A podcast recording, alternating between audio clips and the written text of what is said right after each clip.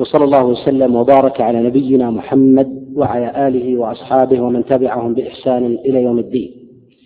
أما بعد فالله سبحانه وتعالى قد أتم على هذه الأمة النعمة. وذلك أن أكمل لهم الدين. وما جعلهم في حيرة وتعلق بغير الحكم الشرعي. لهذا كانت أعظم منة منها الله سبحانه وتعالى على هذه الأمة أن أكمل لهم دينهم الإسلام. قال الله سبحانه وتعالى اليوم أكملت لكم دينكم وأتممت عليكم نعمتي. فالنعمة هي الدين وتمامها كمال الدين. لهذا حسد اليهود هذه الأمة على تمام هذا الدين. ومن تمام هذا الدين وكماله صلاحيته لكل زمان ومكان. فلا يحتاج في كل موضع وفي كل حال وفي كل نازلة إلى نص بتلك النازلة. وإنما جاءت أصول عامة تجري على فروع كثيرة. لهذا كان النبي صلى الله عليه وسلم أوتي جوامع الكلم كما قال عليه الصلاة والسلام كما في الصحيح إنما بعثت بجوامع الكلم. وهذا كما أنه للنبي عليه الصلاة والسلام فهو لكلام الله عز وجل من باب أولى لأن كلام النبي صلى الله عليه وسلم دون كلام الله جل وعلا بيانا وفصاحة وبلاغة و وكمالا. فالكمال هو لله جل وعلا من غير من غير نقص بأي نوع من أنواع النقص. لهذا كان من كمال هذا الدين أن جعل الله عز وجل فيه قواعد كلية وأصول عامة تحمل على أفراد وعلى نوازل. فتصلح هذه الأصول مرجعا في كل زمان ومكان وفي كل مسألة وفي كل نازلة. لهذا بقيت أحكام الشريعة ظاهرة بينة والأدلة الشرعية يستدل بها في كل حال وفي كل نازلة وفي كل عصر وفي كل مصر ومن تأمل الأعصار الماضية وكذلك بقاع العالم وجد أن الشريعة والأدلة من الكتاب والسنة هي مدار الاستدلال. على اختلاف النوازل وتنوع الحوادث وغير ذلك الشريعة هي المرجع. وهذا هو ثمرة كمال هذا الدين وإتمام الله سبحانه وتعالى على هذه الأمة النعمة. ومن تمام نعمة الله عز وجل أن سهل لهذه الأمة وجوه الاستنباط. وكذلك وجود العلماء الربانيين الذين يستنبطون من الأحكام الشرعية أدلة للفروع وللأحكام النازلة. لهذا كثرت فتاوى العلماء في الأحكام النازلة في المذاهب الفقهية الأربعة وغيرها. فكانت الأدلة من كلام الله سبحانه وتعالى هي الأصل والفتاوى التي تؤخذ إنما تنزل بصيغة النوازل وبيان أحكامها. والمستند من جهة الأصل هو كلام الله سبحانه وتعالى وكلام وكلام رسول الله صلى الله عليه وسلم. كلامنا في هذه الليلة عن نوازل الصيام. نوازل الصيام متعددة ولها فروع متشعبة وكلمة الصيام تعني الإمساك وما يتعلق بالإمساك وجوه عدة وليست النوازل محصورة في في المفطرات فحسب بل هي ثمة نوازل متعددة فيما يتعلق بالفلك وما يتعلق بالرؤيا وكذلك بسبل وطرق الإمساك كذلك في المفطرات ومنها ما يتعلق بالمكلف بنفسه. ومعلوم أن للصيام أركان منها الصائم كذلك الإمساك وكذلك الزمن الذي يمسك فيه وكل هذه لها متعلقات ولها ولها نوازل. النوازل عند العلماء محل عناية واهتمام.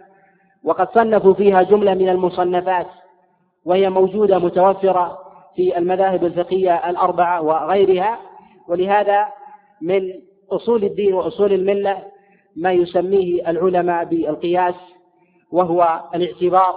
لهذا قال الله سبحانه وتعالى فاعتبروا يا أولي الأبصار والاعتبار هو القياس أن يقاس فرع على أصل لعلة جامعة بينهما وهذه العلة ينبغي أن تكون محل اتفاق وقد دل الدليل وقد دل الدليل من الكتاب والسنة والسنة عليها.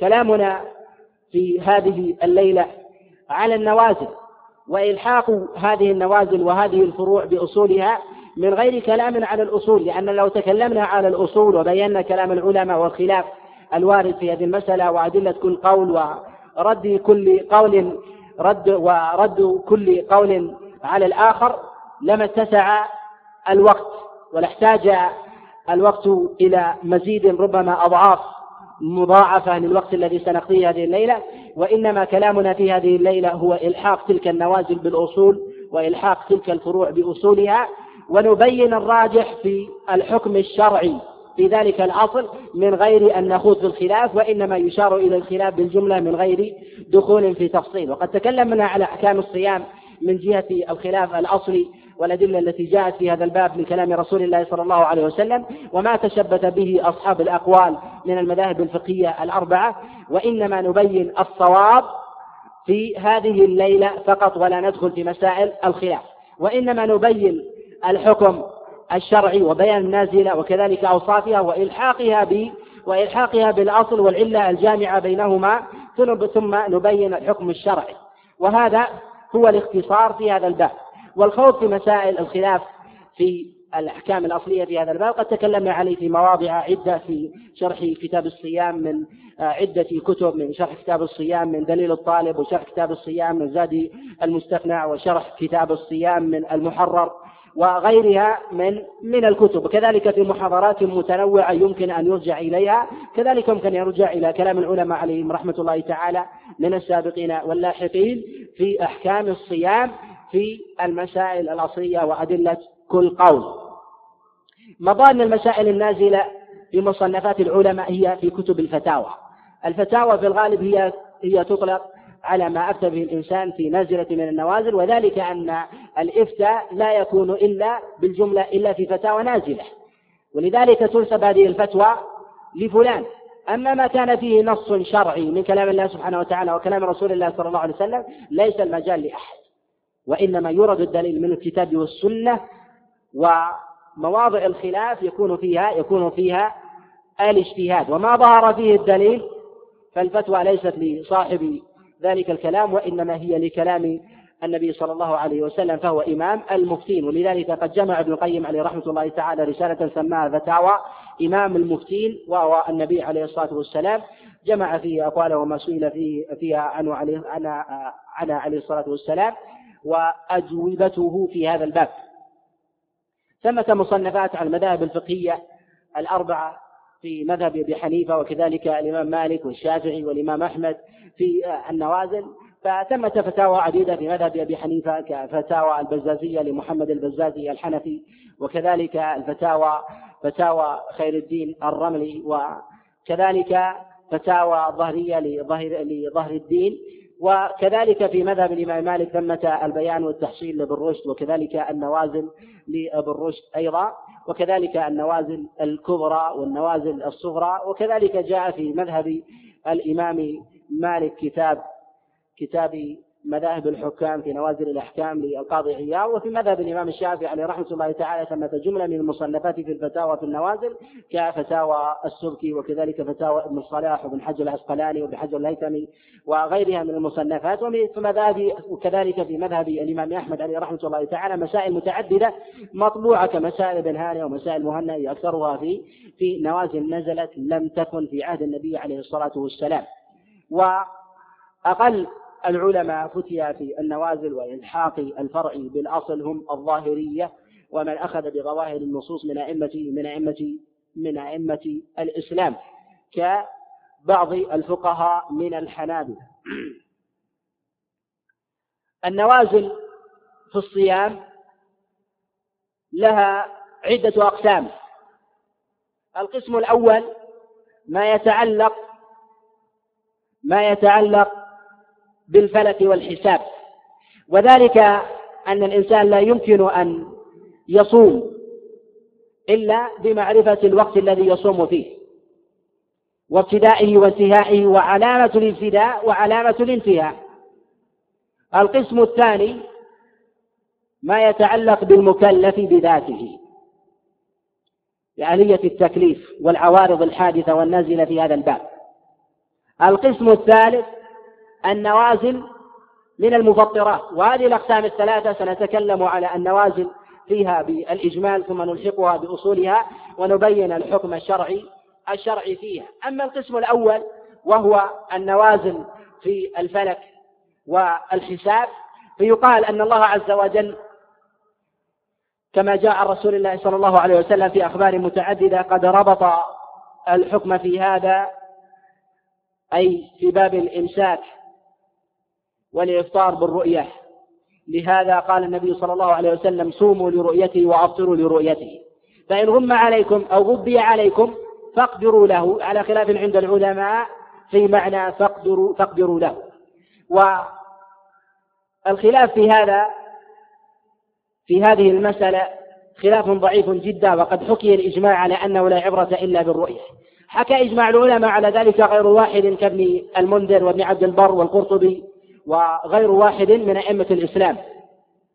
والخلاف الذي قد طرأ في هذه المسألة إنما طرأ متأخرا ولم يعرف عند أهل الفلك النظر لحال الهلال ظهورا وانصراما وحساب دخول الأشهر القمرية وانصرامها في الجاهلية وفي صدر الإسلام ولم يكونوا ينظرون حتى علق الشارع الحكيم الرؤية بدخول الشهر وانصرامه بدأ بعض علماء الفلك بالنظر في حساب في حساب الأهلة ودخولها وحساب الأهلة واعتبار الصيام الإمساك وكذلك الفطر بها غير معتمد عند عامة أهل الإسلام. والخلاف الذي قد جاء في هذه المسألة خلاف ضعيف منه ما لا يصح عن قائله ومنها ما يصح وهو قول ضعيف لا يعول لا يعول به. وذلك إما أن يكون ذلك العالم الذي قد قال بهذه المسألة لا يعول عليه بالإطلاق لكثرة مخالفته وشذوذه وإما أن يكون قد بناه على أمر توهما ولا يثبت هذا الأمر.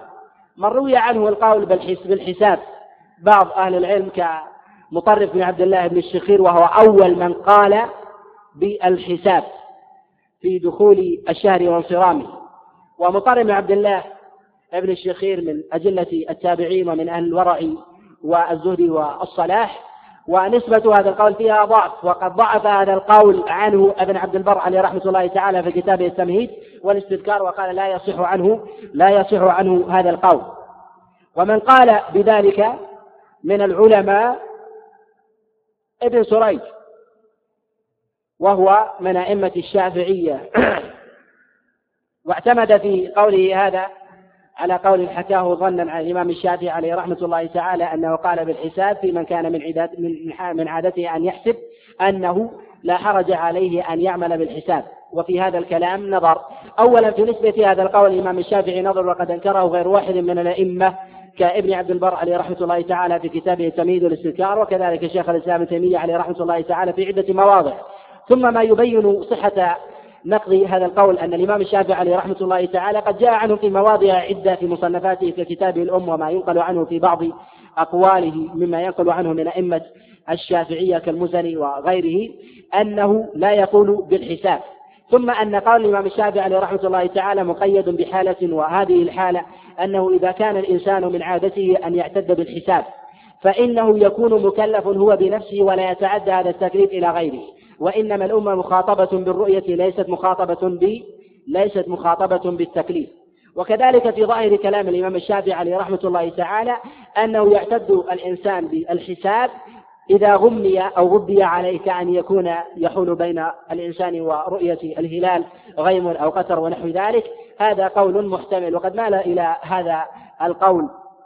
وصحة هذا القول عن الأئمة النووي عليه رحمة الله تعالى وكذلك ابن دقيق العيد وشيخ الإسلام ابن تيمية وغيرهم في مسألة في مسألة الاحتياط إذا حال دون الرؤية غيم أو قتر. وكذلك الحالة الثانية إذا كان الإنسان من عادته أن يحسب فإنه مخاطب هو بما يحسب به وليست مخاطبة به الأمة.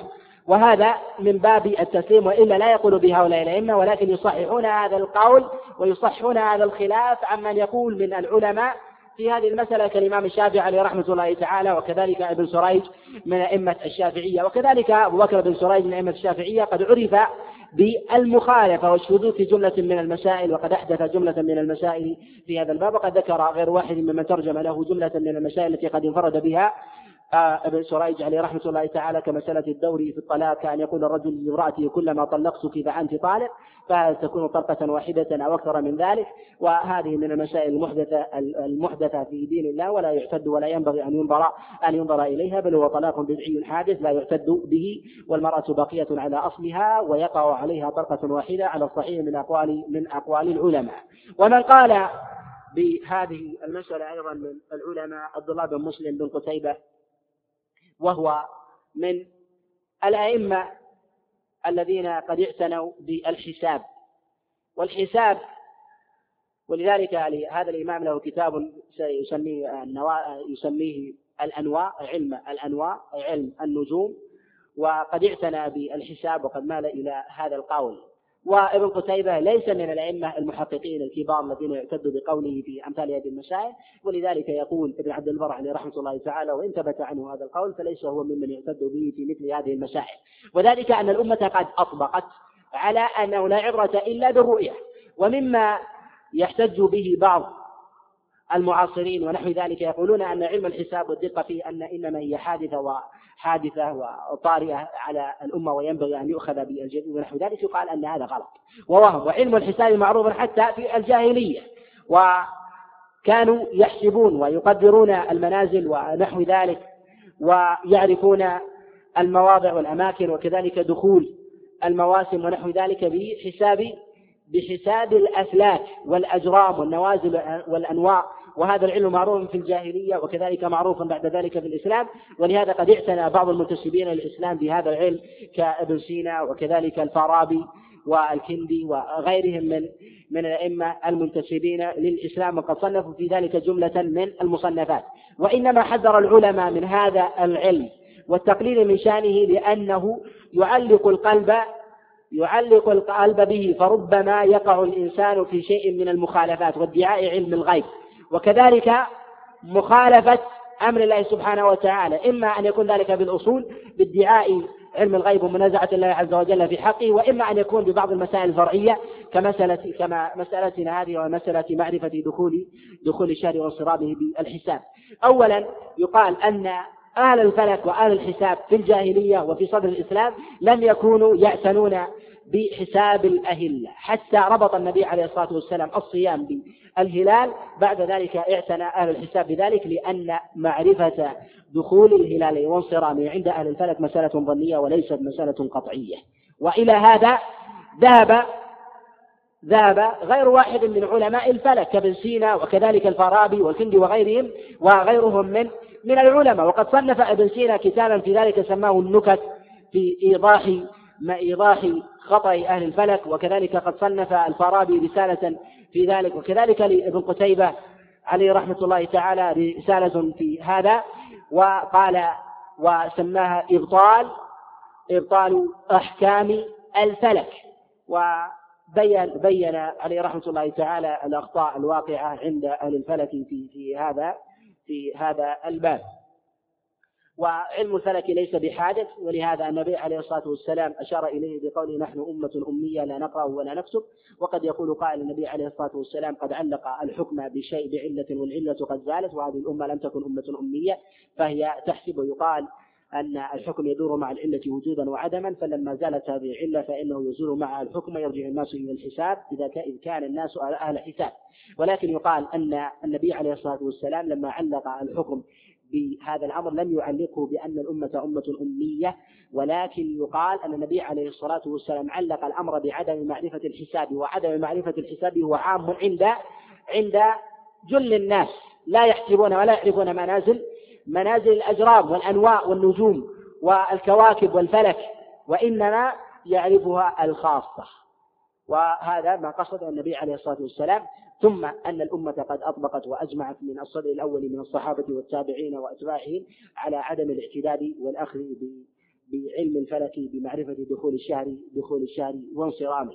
ثم أيضا المتقرر عند أهل الفلك قبل غيرهم أن الحساب ظني وليس قطعي وإن قال بعضهم أن معرفة دخول الهلال وانصرامه قطعي وليس ظني فهذا فهذا غلط من وجهين. الوجه الأول بتصريح بعض علماء الفلك أن المسألة ظنية وليست قطعية. وكذلك بالنظر إلى علامات معرفة دخول الشهر وانصرامه عند أهل الفلك. ومعلوم أن ولادة الهلال هي بظهور شيء من نور الشمس على طرف على طرف الهلال على طرف القمر فيظهر فيظهر كالهلال المقوس ويكون حينئذ ولادة الهلال. وهذا الضوء الذي الذي يظهر على على طرف من جرم القمر يكون هلالا قد يكون بسطوع الشمس على ذلك الجرم وقد يكون بظهور ذلك الضوء الذي قد مر من بجوار القمر فظهر وسطع على الجرم. وولادة ذلك تختلف بحسب الطبيعة صيفا وشتاء وكذلك تختلف بحسب حال الجو. قد يكون فيه غيم أو قتر ونحو ذلك فيظهر الضوء على على القمر ومنها ما لا يظهر. لذلك لو سلط ضوء على موضع ولم يسلط على على موضع بجواره قد يظهر في بعض أيام السنة. على ذلك الجدار شيء من الضوء وقد لا يظهر وإن كان قوة الضوء وبعده عن ذلك الجدار هي سواء في سائر فصول السنة. وذلك لأن لأن انتقال الضوء يختلف صيفا وشتاء وكذلك اقتباس الجرم اقتباس الجرم لهذا الضوء يتباين في الصيف والشتاء وكذلك بتباين بتباين الجو وحالة وحالة الطقس وهذا معروف عند أهل البلد. الأمر الثاني بمعرفة أن الأمر ظني وليس قطعي أن أهل الفلك كثيرا ما يجزمون في بعض الأحوال أن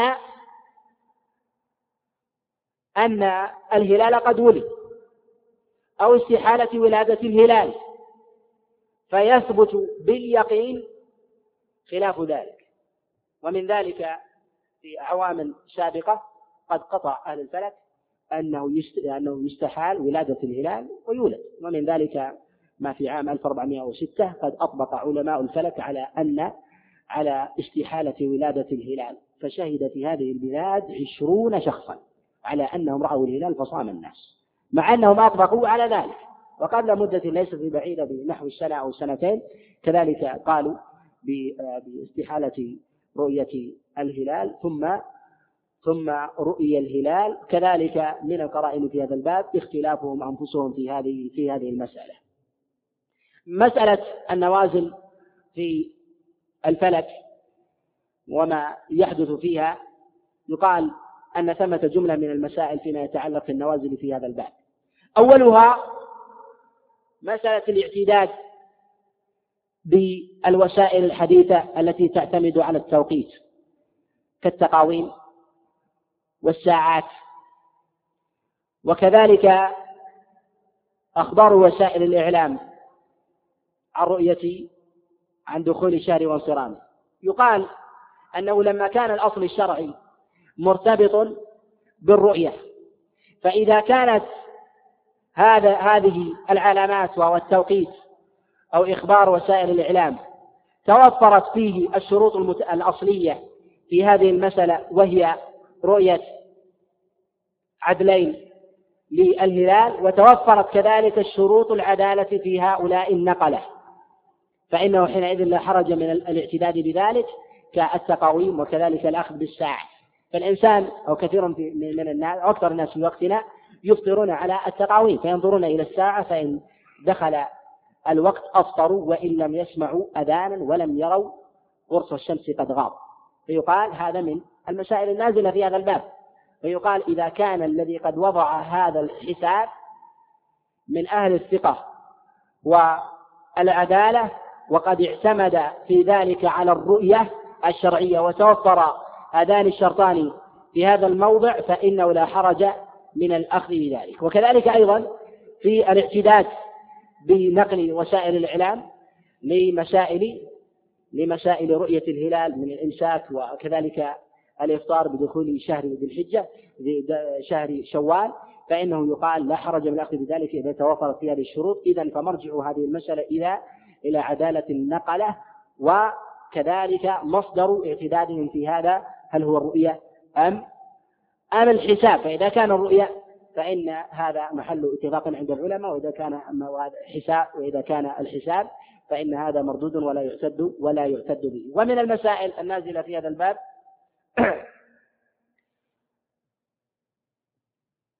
إذا انتقل شخص من بلد إلى بلد آخر وكان قد رأى الهلال في هذا البلد فأمسك على حسابه ثم انتقل إلى بلد آخر.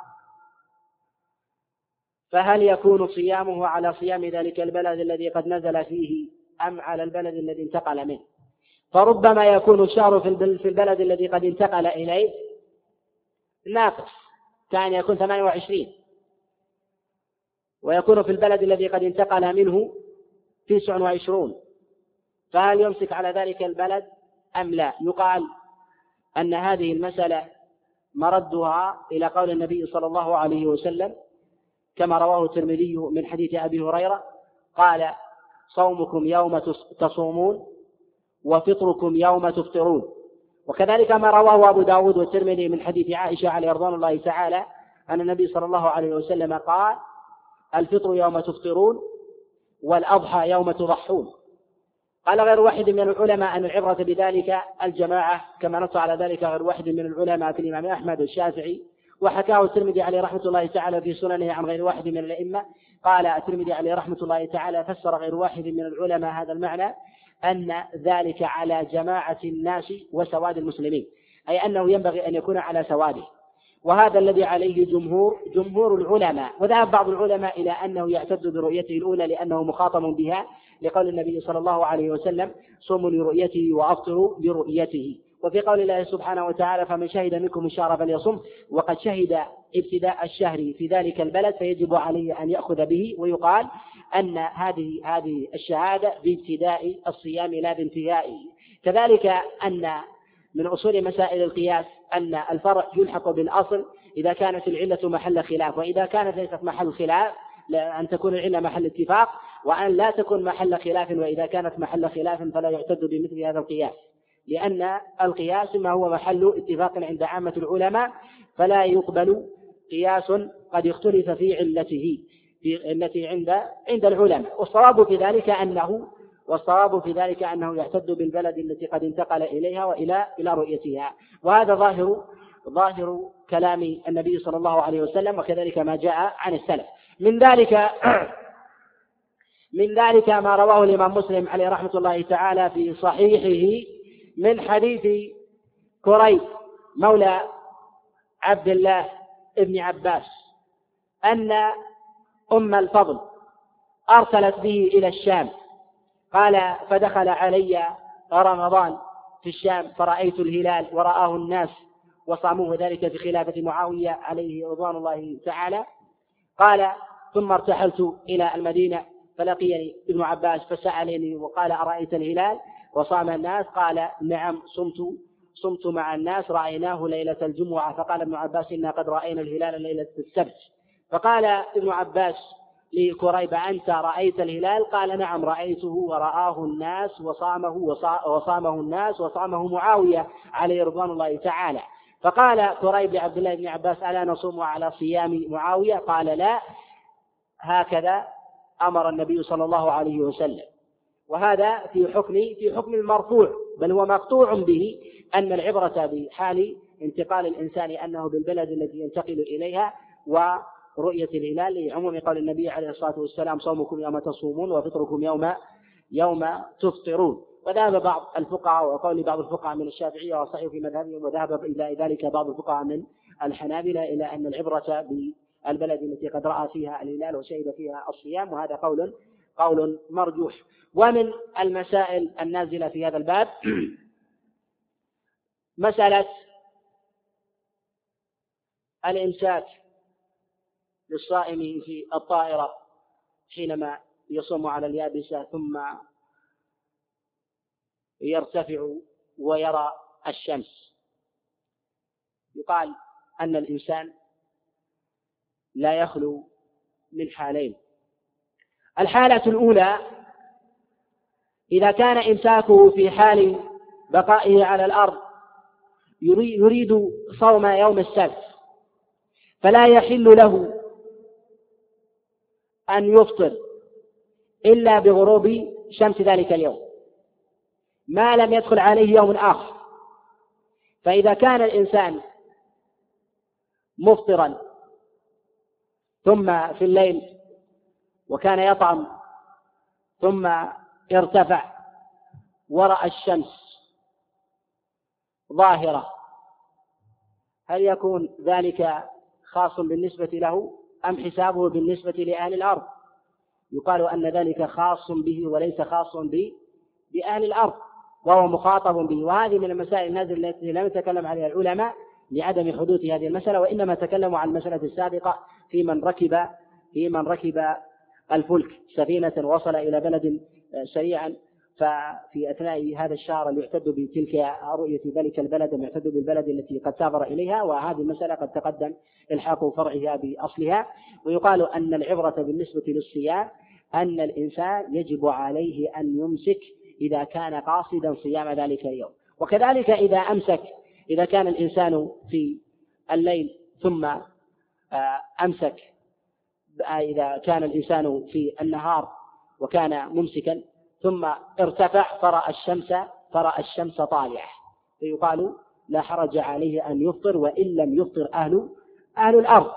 وإذا عطر ثم وصل إلى البلد التي يريدها أو رأى الشمس بازغة في سماء ذلك البلد فلما نزل إلى البلد وجد الناس ممسكين. هل يقال أنه قد أفطر ذلك اليوم؟ يقال نعم.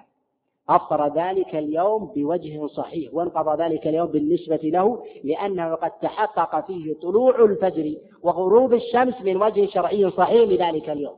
وهذا البلد هو خاص بهم وليس وليس خاص به بذاته. ومن المسائل النازلة في هذا الباب تغير تغير طلوع الشمس من بلد إلى إلى بلد. فمن البلاد فمن البلاد التي يعيش فيها بعض المسلمين من يكون الليل فيها سرمدا ومن بعض في بعض البلدان من يكون فيها النهار سرمدا وفي بعضها من يكون يطول النهار طول طولا فاحشا ويقصر الليل قصرا مفرطا. وكيف يكون هذا الحساب؟ يقال أن هذه البلدان لا تخلو من ثلاثة أنواع. النوع الأول البلدان التي تكون بين خطي عرض 45 و 48 درجة شمال وجنوب خط الاستواء وهذا أكثر وهذا أكثر بلدان العالم وأكثر البلدان الإسلامية هي على هذا الأمر باستواء الليل والنهار. وإن زاد شيئا قليلا الليل أو زاد النهار فهذا يجب عليهم أن يكون إمساكهم وفطرهم بحسب بحسب الرؤيا رؤية رؤية الفجر طلوع الفجر وكذلك يفطرون بغروب الشمس. وهذا لا خلاف فيه لظاهر كلام الله سبحانه وتعالى. وكلوا واشربوا حتى يتبين لكم الخيط الأبيض من الخيط الأسود من الفجر ثم أتموا الصيام إلى الليل. والقسم الثاني البلدان التي بين 48 إلى 66 درجة شمال وجنوب خط الاستواء. وهذه البلدان وهذه البلدان يطول فيها النهار طولا مفرطا ويقصر فيها الليل قصرا مفرطا. وهذا كبعض البلدان في شمال القارة الآسيوية وكذلك القارة الأوروبية كحال بعض المسلمين في في روسيا كموسكو وكذلك في بعض البلدان في شمال أوروبا كبروكسل ولندن وكذلك باريس ونحوها. فيقال أن أمثال هؤلاء في بعض مواسم السنة عليهم أن يعتدوا بتوقيت أقرب بلد يصح صيامهم بطلوع الشمس وغروبها. وهذه البلدان في بعض الأحوال يشترك فيها وقت المغرب مع وقت العشاء والفجر. فيكون الليل وقت يسير ويكون الوقت كله شفق. ومعلوم أن وقت المغرب ينتهي بغياب الشفق ويدخل العشاء بمغيب الشفق ويدخل الفجر بطلوع الفجر وبطلوع وينتهي بطلوع الشمس. ولكن الليل في بعض الأوقات في هذه البلدان يكون الليل شفق وحمرة إلى طلوع الشمس. فلا يعرف وقت العشاء ولا وقت المغرب ولا وقت الفجر. يقال المغرب هو أظهرها باعتبار ظهور ظهور الشفق فيصلي الإنسان لكن العشاء بمغيب الشفق والشفق لا يغيب.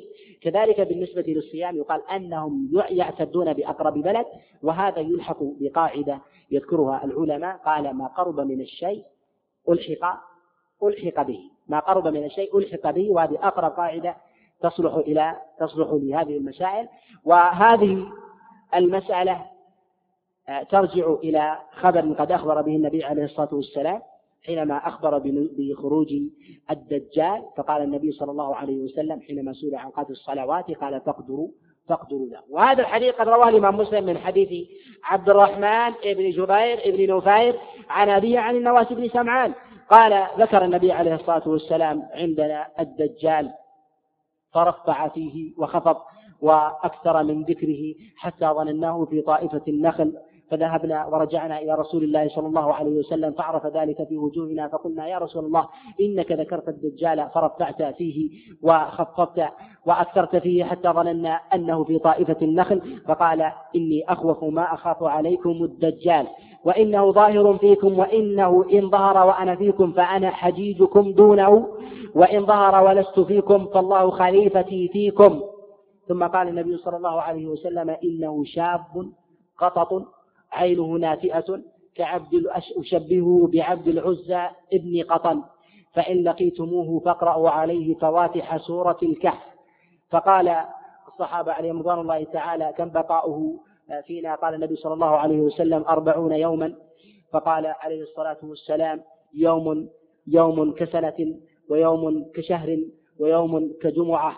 فقال النبي صلى الله عليه وسلم أتكفينا الصلوات الخمس؟ فقال عليه الصلاة والسلام لا أقدر لها قدرها أقدر لها قدرها. بالنسبة للصلوات يقدر لها القدر كذلك بالنسبة للصيام. تبع لأن الصلاة آكد فلما كان قد تقديره في الصلاة وهي مؤكدة آكد من الصيام كذلك في الصيام من باب أولى وهو أجوز وأظهر يقدر له القدر وإن كانت الشمس ظاهرة. ففي مثل هذه الدول يقال يقدر الإنسان القدر بالنسبة للصلوات بحسب توقيت أقرب البلد يصوم أو يصلي صلاة صحيحة وإن كانت الشمس ظاهرة لا حرج عليه أن يطعم. وإذا علق الأمر بالإمساك فإن في هذا الإنسان في هذا ضرر على بدن الإنسان فقد يكون الليل في بعض البلدان ثلاث ساعات أو أو ساعتين أو أربع ساعات ويكون صيامه عشرون عشرين ساعة. وفي هذا من الضرر على الإنسان ما لا ما لا يخفى. آه، القسم الثالث الدول التي هي فوق خط ستة وستين عرض ستة وستين شمال وجنوب الاستواء وكالقطبين. الاستوائيين القطبين الشمالي والجنوبي ومن هذا الدول الإسكندنافية وما حولها. فهذه يكون فيها الليل آه، سرمدا لست نحو ستة أشهر ويكون فيها النهار سرمدا لنحو ستة أشهر. وهذا يرجع فيه إلى إلى الحساب والتقدير كما تقدم في حديث في حديث النواس بن سمعان عليه رضوان الله تعالى بقوله عليه الصلاة والسلام فاقدروا فاقدروا له أي من جهة من جهة الحساب. هذا فيما فيما يتعلق بالقسم الأول من النوازل في الصيام فيما يتعلق في الفلك وأمورها. القسم الثاني ما يتعلق بالمكلف من نوازل. وما يتعلق بالمكلف من نوازل ما يطرأ عليه من رفع التكليف عنه سواء باختياره أو بغير اختياره مما لم يكن سببه قد وجد فيما سبق. ومن ذلك أنواع التنويم أو أنواع التخدير الطارئة. هل تلحق هذه بالإغماء والمعلوم أن الإغماء ليس اختياريا؟ أم تلحق بالنوم والنوم اختياري بالجملة؟ يقال أن هذا ينظر فيه بحسب بحسب الحال فثمة أحوال متعددة في هذا النوع من النوازل المتعلقة بالمكلف فيقال من الأنواع ما هو اختياري فيلحق بالنوم كالتنويم المغناطيسي وهو التنويم بالإيحاء أو التنويم بالإبر كأن تغرز إبر في بعض الأماكن ويسمى بالإبر الصينية توضع في بعض الأماكن لتصل إلى بعض مواضع الإحساس في الإنسان التي تتحكم بوعيه. فإذا وصلت إليه نام الإنسان واستغرق في نومه. وهذا يستعمل قديما وحديثا إلا أن العلماء عليهم رحمة الله تعالى لم ينصوا في مسائل الفقهية على مثل هذا النوع. فيقال لما كان اختياريا يلحق بالنوم والنوم نوم الصائم خلاصة هذه المسألة وخلاف العلماء عليهم رحمة الله تعالى فيها يقال أن النائم لا يخلو من حالين. الحالة الأولى إذا كان قد أجمع النية من الليل نوى الصيام ونام بعد ذلك النهار. فيقال إذا كان قد أجمع النية من الليل وكان مستيقظا جزءا من النهار فقد اتفق العلماء على صحة صيامه. وأما إذا كان قد أجمع النية من الليل ولم ولم يستيقظ شيئا من النهار فيقال أن عامة العلماء على صحة صيامه وذهب بعض الفقهاء إلى عدم صحة الصيام. وذهب إلى هذا بعض أهل الرأي والصواب ما عليه العامة أن صحة صيامه ظاهرة لأن النبي صلى الله عليه وسلم النبي صلى الله عليه وسلم قال رفع القلم عن ثلاث وأخبر أن صحة الصيام متعلقة بتبييت النية من الليل وقد توفر فيه ذلك وهذا يخرج عما يتعمده الإنسان من ترك الصلاة فهذه مسألة أخرى قد اختلف فيها العلماء في من تعمد ترك صلاة واحدة في رمضان. وما يترتب على هذا يترتب عليه أو هذا يتفرع عن مسألة في من ترك صلاة متعمدا متعمدا حتى خرج وقتها هل يكفر أم لا؟ إذا كفر إذا كفر بطل صيامه تبعا لذلك وإذا لم يكفر فإن صيامه يكون صحيحا وقد ارتكب كبيرة من كبائر من كبائر الذنوب وهذا فرع عن, عن ذلك عن ذلك الخلاف. النوع الثاني من نام ولم يبيت الصيام من الليل كأن يكون نام من من نهار واستيقظ في ليل في الليلة التي تليها فيقال أن هذا الصيام غير مقبول عند عامة العلماء وهذا وهذا قد حكي فيه فيه الاتفاق. وأما النوع الثاني وهو ما لم يكون ما لم يكن اختياريا أي أن الإنسان ليس مختارا له كأن يخدر الإنسان أو يبنج أو يستعمل له بعض الأبخرة من غير اختياره فيخدر. هذا لا يلحق بالنائم وإنما يلحق بالمغمى عليه. والمغمى عليه قد اختلف العلماء فيه على قولين. إذا بيت النية من الليل إذا بيت النية من الليل ثم أغمي عليه. فاختلف العلماء في هذه المسألة. منهم من اشترط الإمساك ولو شيئا يسيرا من النهار ومنهم من اشترط إمساك أكثر النهار. وهذا مذهب الشافعية ومنهم من اشترط شيئا يسيرا وهذا مذهب الشافعي وكذلك أبي حنيف ومنهم من لم يشترط شيئا وهذا ظاهر مذهب أبي حنيفة بشريطة أن يكون قد بيت النية من الليل. الحالة الثانية ألا يكون قد بيت النية من الليل وأغمي عليه أو قد بنج وخدر بغير اختياره. فيقال أن هذا أن هذا صيامه ليس ليس بصحيح. وقد نص على ذلك الإمام أحمد في بعض مسائله قال إذا إذا أجمع الصائم النية من الليل ثم صام شيئا من النهار ثم أغمي عليه فلا يقضي ذلك اليوم ويقضي ما بعده من رمضان. ويقضي ما بعده من رمضان في حال أنه قد أغمي عليه أياما متتالية فإن ذلك اليوم الذي قد أغمي فيه وأمسك شيئا من النهار وأجمع النية من الليل فإنه حينئذ ذلك اليوم الذي قد أجمع فيه صيامه صحيح وما بعده صيامه ليس بصحيح. قد نص عليه الإمام أحمد وهو ظاهر مذهب وظاهر مذهب الأئمة الأربعة عليهم رحمة الله تعالى أبي حنيفة والإمام مالك وكذلك الإمام الشافعي عليهم عليهم رحمة الله. ويلحق في هذا سائر الأسباب التي التي توصل الإنسان إلى مثل هذه الحالة كمسألة الإغماء أو التنويم ونحو ذلك بجميع بجميع أنواعه الحادثة أو التي تأتي تلحق بهذا بهذا الأصل. وأما القسم الثالث من النوازل النوازل في المفطرات. يقال قبل الحديث في هذه المسألة ينبغي أن يبين أن العلماء قد اتفقوا على مفطرات من جهة الأصل واختلفوا في بعضها. اتفقوا على نحو خمسة مفطرات أو خمس مفطرات. الأول الأكل. الثاني الشرب. الثالث الجماع. وفيه خلاف يسير. الرابع الردة. إذا ارتد في أثناء صيامه ثم رجع. الخامس الموت.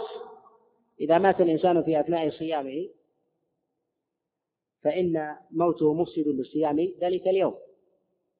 لأن الصيام عبادة كاملة إمساك وفطر ولا بد من توفر ذلك ولا تتوفر هذه الأركان. وثمة بعض المسائل قد حكي فيها الإجماع وهي محل خلاف كالقي في رمضان للصائم وكذلك ثمة مسائل قد وقع فيها خلاف وليست محل اتفاق كالكحل للصائم ويتفرع عنه مسائل نازلة يأتي الكلام عليها تفرع الكحل كالقطر القطرة في العينين ونحو ذلك. كذلك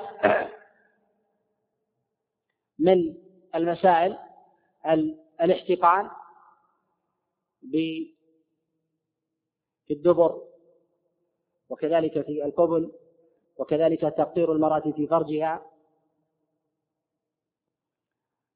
وكذلك الحجامة كذلك الفصل وكذلك الجراحات مداواة الجراحات إذا كان الدواء يصل إلى العروق والشرايين هذه محل خلاف عند العلماء ونتكلم عليها ونلحق كل مسألة ب بأصلها.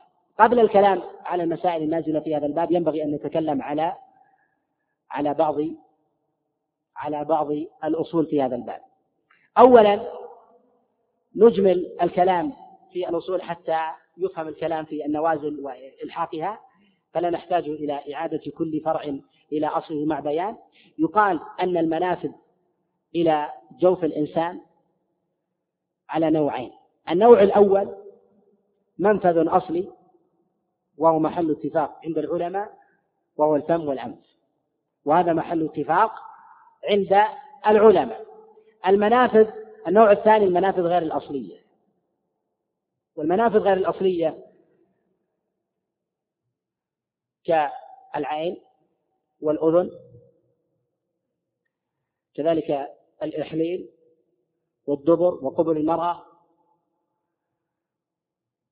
وما يلحق في ذلك من من نوازل ما يصل إلى جوف الإنسان عن طريق الأغذية الصناعية بشق البطن وإيصال الطعام إلى معدة الإنسان مهضوما أو عن طريق الأوردة ونحو ذلك.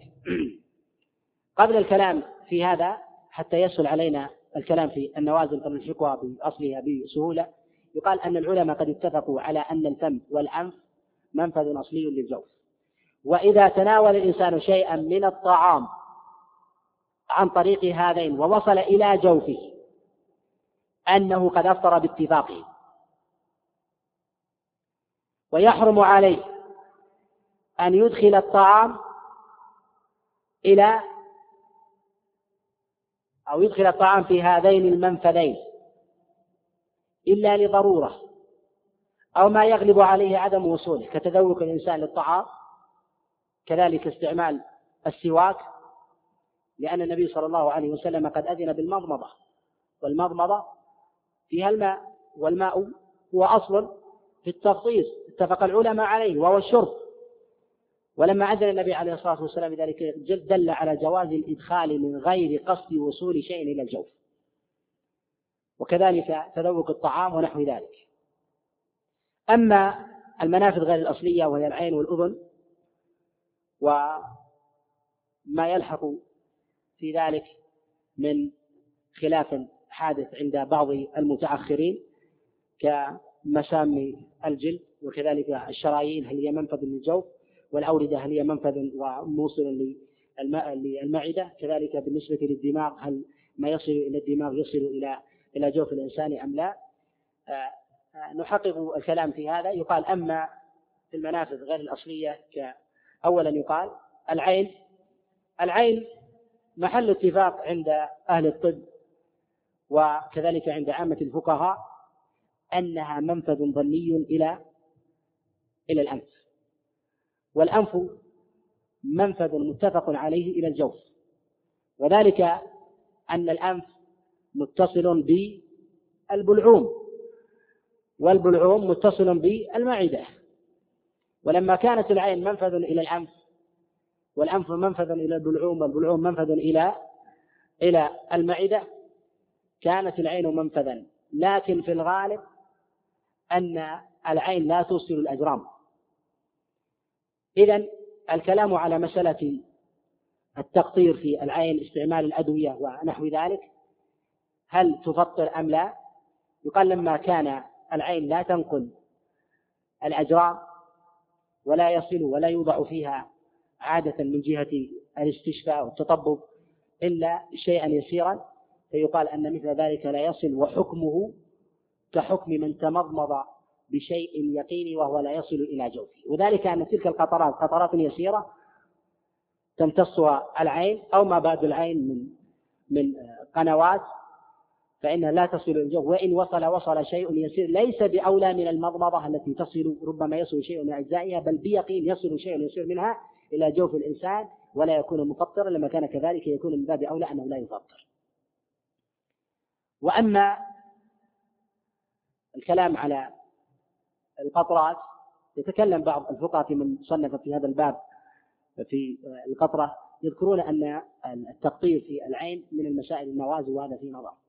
التقطير في العين ليس من المسائل النوازل ليس من المسائل النوازل بل تكلم عليه الفقهاء من الحنفية والمالكية تكلموا على هذه المسألة. كذلك في مسألة كذلك في مسألة الأبخرة والدخان كذلك استنشاق بعض الهواء ونحو ذلك.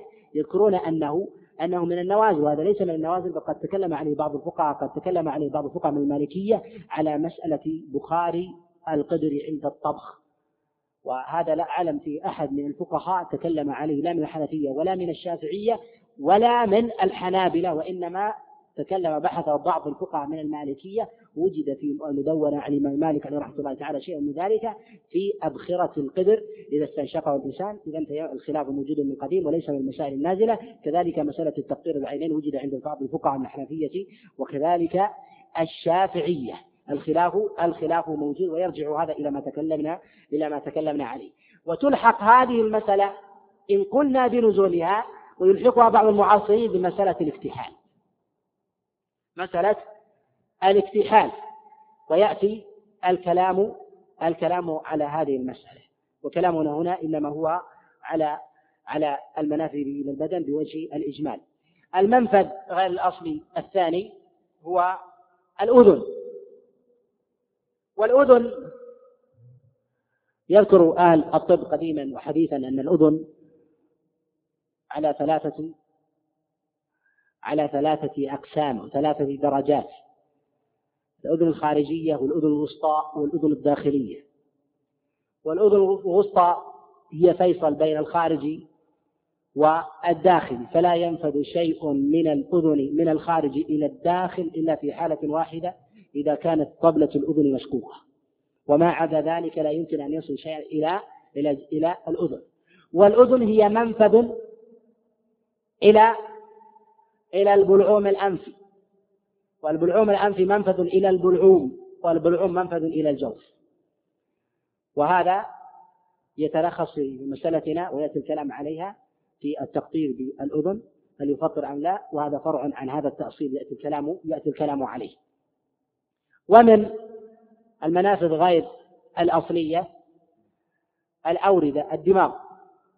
وهو والدماغ يتكلم العلماء وعامتهم على أن الدماغ منفذ إلى الجوف وقد نص على هذا الإمام أحمد عليه رحمة الله تعالى وغيره. وبالنظر أن الدماغ منفذ إلى الأنف ثمة منفذ من الأنف إلى الدماغ. لما كان ثمة منفذ من الأنف إلى الدماغ والأنف منفذ إلى البلعوم والبلعوم منفذ إلى الجوف دل على أن الدماغ منفذ منفذ إلى إلى الجوف. وما يكون في الدماغ من مما يدخله الإنسان عن طريق الصعوط ونحو ذلك والاستنشاق فإذا وصل إلى الجوف فقد تعمد ذلك فإنه يفطر. والعلة في مسألة هذه المنافذ هل هي منفذ أم لا؟ قد يقول قائل ما هي الثمرة؟ إذا كان لا يصل إلى جوف الإنسان نقول ثمرة هذا الخلاف وهذا التحقيق. أن الإنسان إذا تيقن أن هذا منفذ إلى الجوف وأدخله عن عمد فإنه يفطر ذلك وإذا كان لا يعلم أنه منفذ إلى الجوف فاستعط ووصل إلى جوفه لا يفطر بهذا الفعل. هذه ثمرة ثمرة هذا هذا الخلاف. ومن المنافذ غير الأصلية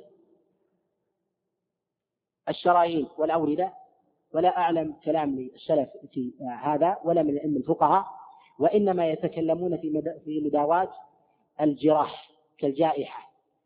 ونحو ذلك قالوا إذا داواها بدواء فإن الدواء قد يأخذه قد يجري مع الدم. وبعضهم جعله من المفطرات. وأما الأوردة والشرايين هل هي من من من المنافذ إلى الجوف؟ يقال أن الأطباء قالوا أن الجوف منفذ إلى هذه الشرايين وليس العكس. فإن ما في الجوف جو الإنسان والمعدة موصل إلى موصل وهو خلاصة ما فيه من غذاء يوصله إلى إلى الشرايين وكذلك إلى الأوردة ولا ولا يصل ما في الأوردة إلى إلى جوف الإنسان وإنما يصل إلى إلى قلبه. هذا هو المقرر بالنظر وكذلك المقرر عند عند أهل الطب. وإذا آه، إذا قيل بذلك أن ما يصل إلى آه، إلى الأوردة وإلى الشرايين ليس منفذا إلى الجوف. ولكن لما كان ما في الجوف منفذ إلى هذه الأوردة والشرايين وهي أصل قوة الإنسان لهذا قال النبي صلى الله عليه وسلم قال إيه يا معشر الشباب من استطاع منكم الباءة فليتزوج. فإنه ومن لم يستطع فإن فعليه بالصوم فإنه له وجاء. هذا الوجاء أي تضييق لمجاري الدم كما قال النبي عليه الصلاة والسلام إن الشيطان يجري من ابن آدم مجرى الدم. لما كان الشيطان يجري مجرى الدم دل على أن الجوع قابض لهذه الشرايين ومغلق له. والطعام يزيد من قوتها ونشاطها لما كان هذا الثمر هذا هذه الثمرة للطعام موجودة من غير وصول للجوف تحقق الحكم الشرعي والحكم الشرعي يتعلق بالغايات كما أنه يتعلق بالوسائل و والابتداء أيضا. وهذا يأتي الكلام عليه في مسألة في مسألة الحقن عن طريق الأوردة سواء بالإبر المنشطة أو المغذية أو الأدوية ونحو ذلك. من المنافذ غير الأصلية أيضا الجلد ودهان الجلد بالكريمات أو دهانه بالمهدئات باللصقات ونحو ذلك. أو أو وضع بعض الكمادات المطعمة ببعض بعض المغذيات من السكريات أو الأملاح ونحو ذلك التي تغذي جسد الإنسان وتغنيه وهذا يستعمله في حال في حال شدة عطش الإنسان وخشية هلاكه. إذا اشتد عطش الإنسان وقد قارب الهلاك فإنه لا ينصح بإعطائه الماء لأنه إن أعطي الماء وقد شارف على الهلاك مات. وإنما يضع أهل الطب عليه شيء من الكمادات المغذية بشيء من أنواع الأملاح والسكريات على جسده التي تغنيه عن الحاجة الداخلية إلى عن الماء حتى حتى يزول شيء من الجفاف الذي قد وجد في جسده ثم يقطر بعد ذلك في جوفه ثم يشرب الماء على طبيعته على طبيعته وسليقته وهل الجلد منفذ إلى الجوف أم لا؟ يقال أن العلماء وأهل الطب اتفقوا على أن الجلد ليس منفذا إلى الجوف. ولكن يقال إذا قلنا أن ما يصل إلى جلد الإنسان يغنيه عن ذلك عن بعض الغذاء في داخله كحال العطشان شديد العطش عرف بالتجربة أن ما يوضع على جسده يغنيه في داخله وجوفه ويقلل الجفاف فيه يقال أن هذا قد وجد في عصر النبي عليه الصلاة والسلام ولم يجعله من المفطرات بل رخص النبي عليه الصلاة والسلام بالاغتسال بإطلاق من غير من غير تقييد والاغتسال ووضع الماء على جسد الإنسان ومن ذلك الوضوء حتى في حال صيامه وهذا مما يغني الإنسان ويقلل حاجته إلى الماء في جوفه. ومعلوم أن الماء الذي يشربه الإنسان يمتصه الجسد ثم ينتشر في جسد الإنسان. وكلما كان جسد الإنسان متشبعا بالماء قل حاجة الإنسان في جوفه إلى الماء. فإذا تشبع بالماء من من خارجه على جلده فإنه حينئذ تقل حاجته إلى الشراب. فهل يقال أن وضع الماء على الجسد المفطرات هذا لم يقل به أحد من من أهل العلم أو أهل النظر بالإطلاق. ومن آه، المنافذ غير الأصلية التي تكلم عنها العلماء مسألة الدبر. هل هو منفذ إلى الجوف أم لا؟ أولا يقال أن العلماء قد اتفقوا أو أهل الطب قد اتفقوا على أن الدبر ليس منفذا إلى إلى الجهاز الهضمي وذلك أنه أنه لخروج الأذى والقدر وليس لدخول شيء. وعليه يقال ما يتفرع عن هذه المسألة مما مما يستدخله الإنسان في دبره عند حاجته كما يوضع لمن به مرض كالحرارة من المسكنات أو التحامين أو الحقن أو ما تستعمله بعض النساء في قبلها. فيقال أن العلماء قد شددوا في قبل المرأة كما لم يشددوا في في الدبر. وقبل المرأة هو محل خلاف بخلاف الدبر فأكثر العلماء على أنه ليس ليس منفذا إلى الجوف. مع أن الأطباء قد قالوا أن قبل المرأة ليس منفذا إلى الجهاز الهضمي بالنسبة للإنسان ولكن قد يصل إليه بتكلف وهذا وهذا صعب جدا لا يمكن إلا بتقصد وتعمد. ومع هذا قالوا لا يمكن أن يكون الإنسان في حال في حال يقظة بل لا بد أن يصاحبه إغماء وهذا وغير هذا يتعذر يتعذر عليه. والعلماء الأوائل قد اختلفوا فيما يوضع في قبل المرأة من من قطرات ونحو ذلك كذلك ما تستدخله في قبلها هل يكون من المفطرات أم لا؟ هذا يأتي الكلام عليه بإذن الله عز وجل ونحن نقرر هذا حتى يتبين الكلام في مسألة هل القبل والدبر هو من من المنافذ إلى جوف الإنسان أم لا. الطب قد قرر أنه ليس من المنافذ أي منافذ الطعام. وأما من جهة وصوله بعسر فإنه يصل بعسر ولكنه من جهة الغذاء والطعام لا يصل ومن المنافذ غير الأصلية الإحليل وهي فتحة ذكر ذكر الرجل هل هي منفذ إلى الجوف أم لا؟ الأطباء قالوا وهذا محل اتفاق عندهم أن إحليل الإنسان وذكره ليس ليس منفذا إلى الجهاز الهضمي بل اتفقوا على أن جميع المسالك البولية ليست منفذا إلى الجوف وعليه ما يضعه الإنسان وما يحتاجه من قطرات أو مراهم ونحو ذلك في إحليله أنه ليس ليس من المفطرات. وكذلك من المنافذ ما يذكره بعضهم وهذا يندر الحاجة إليه وهو ما يتكلم عليه بعض المعاصرين من أهل الطب ونحو ذلك في مسألة فتح الرأس وإيصال بعض آه، الأدوية إلى الدماغ الإنسان ونحو ذلك. هذا قد تقدم الكلام عليه هل الدماغ منفذ إلى الجوف أم لا؟ ولا حاجة إلى إلى إعادته. والمفطرات بعد هذا التقديم بالمنافذ الأصلية وغير الأصلية نجمل الكلام عليها بذكر المفطرات النازلة في الصيام يقال أنها متعبدة. أولها الكلام على على الدخان. الدخان يستعمله الإنسان وينفذ إلى جوفه بواسطة بواسطة الفم والأنف. والفم والأنف منفذ إلى الجوف بالاتفاق. وهل الدخان مفطر؟ يقال قد اتفق العلماء على أن استنشاق الدخان عن عمد. والدخان هو التبغ المراد به التبغ وهو الذي يحمل النكتين وكذلك القطران أنه إن وصل إلى جوف الإنسان أنه مفطر بخلاف ما يضعه الإنسان في فمه ثم يخرجه. اتفق المذاهب الأربعة على أن الدخان مفطر وقد جاء النصوص في كتب الفقهاء من الأئمة من أئمة المذاهب الأربعة وغيرهم. على أن الدخان مفطر. قد حكاه في مذهب الإمام أحمد البهودي في كتابه كشاف القناع. كذلك الدردير في كتابه الشرح الكبير والدسوقي في حاشيته. وكذلك الشربيني في كتابه المغني. وغيرهم من العلماء قد ذكروا أن الدخان من المفطرات.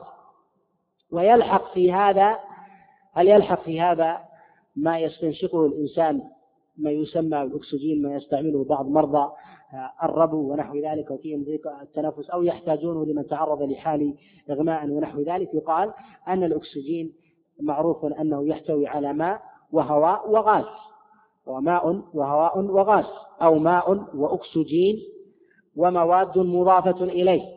يقال أن أنه لما كان هواء وليس له جرم وإذا قصد جمع ذلك الجرم بشيء لا يساوي شيئا وقد حده بعض أهل الطب أنه أنه جزء يسيرا لا يتجاوز نصف عشر ملي متر وهذا شيء لا يقدر بل أن ما يصل إلى جوف الإنسان عن منفذ أصلي بالمضمضة أكثر من هذا الجزء الذي يوجد في الأكسجين وعليه يقال أن ذلك الأكسجين الذي يستعمله الإنسان لا يفطر لا يفطر الصاح.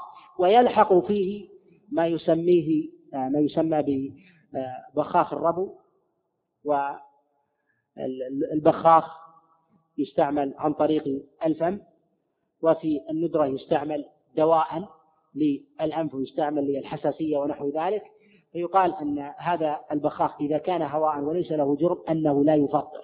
وإن وجد الإنسان طعمه في حلقه إن وجد الطعم في الحلق يقال أنه إن وجد الطعم في حلقه ولم يجد له جرما أنه لا يفطر ومعلوم أن الحلق هو مرحلة بين الفم وبين بين وبين آه، البلعوم وبين كذلك جوف الإنسان وهو المعدة. والحلق آه، والحلق في الغالب أن الشيء اليسير كنصف الملي أو الملي ونحو ذلك يذوب فيه ولا يصل إلى إلى جوف الإنسان.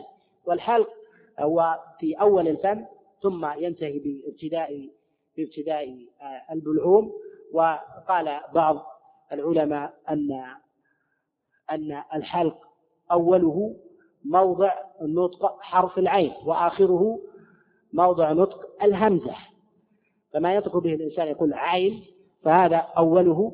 وآخر الحلق هو مخرج الهمزة يقول الإنسان ألف أو آ فهذا آخر الحلق وهذا يحس به الإنسان حال حال نطقه. هذا هو الحلق وإذا قيل بذلك أنه ليس هو جوف الإنسان قد يجد الإنسان بعض الحليمات في في أوائل حلقه وفي آخر أواخر اللسان ما يستطيع به الإنسان وهذا ليس ليس في حكم جوف الإنسان وإنما هو وإنما هو من حكم خارجي وما يجده في حلقه ليس بالضرورة أن يصل إلى إلى جوفه. وما يستعمله الإنسان من من آه، بخاخ في فمه أو في أنفه ولا يصل إلى جوفه وليس له جرم فإنه ليس من ليس من المفطرات. و من المفطرات أيضا وتقدم الإشارة إليها القطرات في العين. قال تقدم الكلام آه، في العين وهل هي منفذ أو لا؟ إذا قيل بذلك آه، يقال أن العين مدخل يسير نادر ظني وإذا دخل شيء يمتص في طريقه ولا يصل إلى الجوف خاصة أن ما ينفذ إلى العين ليس له جرم أصلا. ثم ثم أن ما يصل إلى أن ما يصل إلى جوف الإنسان قدر يسير ربما لا يصل إلى الجوف وإنما يمتص قبل قبل ذلك بقنوات كقناة آه، البلعوم أو في بعض الأوعية في العين ونحو ذلك فلا يصل إلى حلق الإنسان قبل أن يصل إلى إلى جوفه لأن ما يصل إلى العين يصل إلى البلعوم الأنفي من الأنف إلى البلعوم الأنفي ثم إلى إلى الحلق ثم إلى البلعوم ثم إلى المعدة وهذا لا يمكن أن يصل إلى شيء له جرم لا يستحيل إلا إلا في المعدة. آه، والعلماء قد اختلفوا في قطرات العين وقاسوها ألحقوها بأصل وهو الاكتحال. والاكتحال هل هو جائز للصائم أم لا؟ يقال أنه لم يثبت عن رسول الله صلى الله عليه وسلم في تفطير أو عدم تفطير المكتحل شيء. وما جاء في ذلك في هذا الباب فكله ضعيف. قد روى الإمام أحمد وغيره من حديث عبد الرحمن بن النعمان عن ابن هودة عن أبيه عن جده أن رسول الله صلى الله عليه وسلم أوصى بالإثم أوصى بالإثم وقال ليتقه الصائم. وهذا الخبر منكر قاله الإمام أحمد ويحيى بن معين وفي إسناده عبد الرحمن بن عثمان قال أبو حاتم صدوق وقال يحيى بن معين ضعيف. وقد جاء حديث آخر بعدم تفطير الاكتحال للصائم وقد رواه الترمذي وغيره من حديث الحسين عن أبي عن أبي العاتكة عن أنس بن مالك أن النبي صلى الله عليه وسلم جاءه رجل فقال إني أشتكي عيني افاكتحل وأنا صائم؟ قال نعم. هذا الخبر ضعيف أيضا وذلك لضعف بالعاتكه قد قال فيه البخاري منكر منكر الحديث. وقد ضعف غير واحد من الأئمة كالإمام أحمد وغيره. وكذلك أشار إلى ضعف الإمام الترمذي عليه رحمة الله تعالى لما أخرجه في سننه. وعليه يقال لما كان لا يثبت في هذا الباب شيء عن رسول الله صلى الله عليه وسلم أن أن الاكتحال الأصل فيه الجواز وهذا الذي ذهب إليه غير واحد من الأئمة من السلف والخلف. واختلف العلماء في الاكتحال هل هو من المفطرات أم لا. ذهب المالكية وقول الحنابلة إلى أن الاكتحال من المفطرات مع أن الإمام أحمد قد ضعف الحديث الوارد في هذا الباب. وكذلك أيضا كذلك أيضا قد ذهب الشافعية والحنفية إلى أن الاكتحال ليس من المفطرات. وذهب الإمام الشافعي رحمة الله تعالى إلى جواز الاكتحال بالنسبة للصائم وهذا هو القول الصواب أنه لما كان الإنسان يضع في عينه شيء من شيئا من القطرات أو يضع شيئا من المواد المطحونة كالإسمد ونحو ذلك في عينه وجرمها صعب أن يصل إلى المعدة. لما كانت المضمضة وأصل الإفطار قد جاء فيه وهو الشرب أجاز النبي عليه الصلاة والسلام ذلك بقوله وبالغ في المضمضة والاستنشاق إلا أن تكون صائما ما يدل على جواز أصل المضمضة إلا أنه لا يبالغ في ذلك. فإذا تمضمض الإنسان ووصل إلى جوفه لا يفطر باتفاق العلماء لأن النبي عليه الصلاة والسلام قد رخص في المضمضة. وهذا الدليل فيه ظاهر. فلما كان هذا في المضمضة فهو من باب أولى في الاكتحال ويلحق في هذا مسألة القطرة والخلاف في القطرة هو كالخلاف في الاكتحال على السواء فلما كان الاكتحال ليس من المفطرات كان كذلك التفطير في العين ليس من المفطرات وإن وصل إلى جوف الإنسان ووجد الإنسان طعمه كذلك ليس كل ما يجد الإنسان طعمه في حلقه أنه يصل إلى إلى جوفه وينبغي أن يتربى إلى هذه المسألة.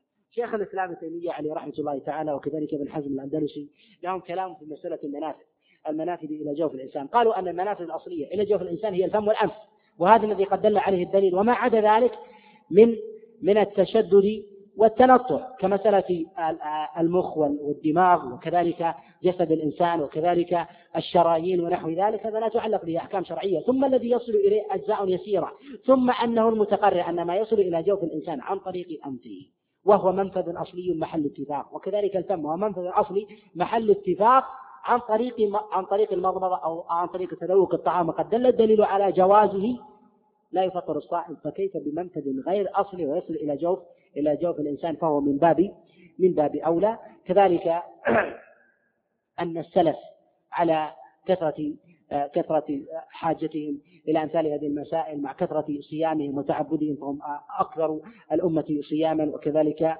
عناية بالعبادات لم يذكر عنهم في أمثال هذه المسائل. هذه المسائل شيء وإنما هو جاء بعد ذلك. الإمام أحمد عليه رحمة الله تعالى قد سئل عن الاكتحال فقال أخبرني رجل أنه اكتحل في ليلة ثم أصبح فوجد أثر الاكتحال في فمه. وكأنه يريد أن يبين أن العين منفذ إلى الجوف ولكن يقال أن إذا كانت العين منفذ إلى الفم لا يعني أن ما يصل إلى الفم يصل قطعا إلى إلى جوف الإنسان ثم أن هذا شيء يصير لا يعلق به لا يعلق به حكم حكم شرعي. ومن المفطرات الحادثة في هذا آه، الإبر أو الحقن التي يستعملها الإنسان. وهذه الإبر والحقن لها ثلاثة مواضع في جسد الإنسان. في العضل وفي الشرايين وفي الأوردة أما ما كان في الأوردة والعضد والعضل والشرايين. يقال إذا لم يكن مغذيا فإنه ليس بمفطر عند عامة العلماء. كالذي يستعمله من به مرض السكر وكذلك كمن به مرض الحساسية ونحو ذلك يأخذ بعض الإبر والأدوية بالحقن أو بعض التطعيمات ونحو ذلك التي التي هي من جملة الدواء وليست مغذية فهذه سواء كانت في الوريد أو في الشريان أو في العضل فإن هذا مما لا يفطر لا يفطر الصائم. أما إذا كانت مغذية أو منشطة يقال أن هذا لا يخلو من مواضع. أما إذا كان في بالأوردة فهذا هو المقصود من الصيام وهو تضييق مجاري الشيطان. كما قال النبي عليه الصلاة والسلام إن الشيطان يجري من الإنسان مجرى الدم. فأمر النبي عليه الصلاة والسلام بالصيام بذلك. لما كانت الأوردة تضيق بقلة الطعام وتتسع بكثرته كان ما يصل إلى هذه الأوردة مما هو ثمرة للطعام في حكم في حكم ذلك ذلك الأصل وهو الطعام الذي يصل إلى الجوف ويكون من جملة المفطرات. أما ما يستعمله الإنسان في وريده مما, لا مما ما ليس بغذاء فإنه لا يفطر الإنسان مما كما كما تقدم. أما المنشطات التي ليست مغذية التي يستعملها الإنسان في غير الأوردة مما يستعمله الإنسان في الشرايين أو العضل فإن هذا ليس بمفطر حتى يكون في الأوردة فإن فما كان في الأوردة سواء كان مغذيا أو منشطا فإنه مفطر ومن المفطرات الحادثة هي التبرع بالدم. وكلام العلماء في هذه المسألة فرع عن الكلام في مسألة الحجامة.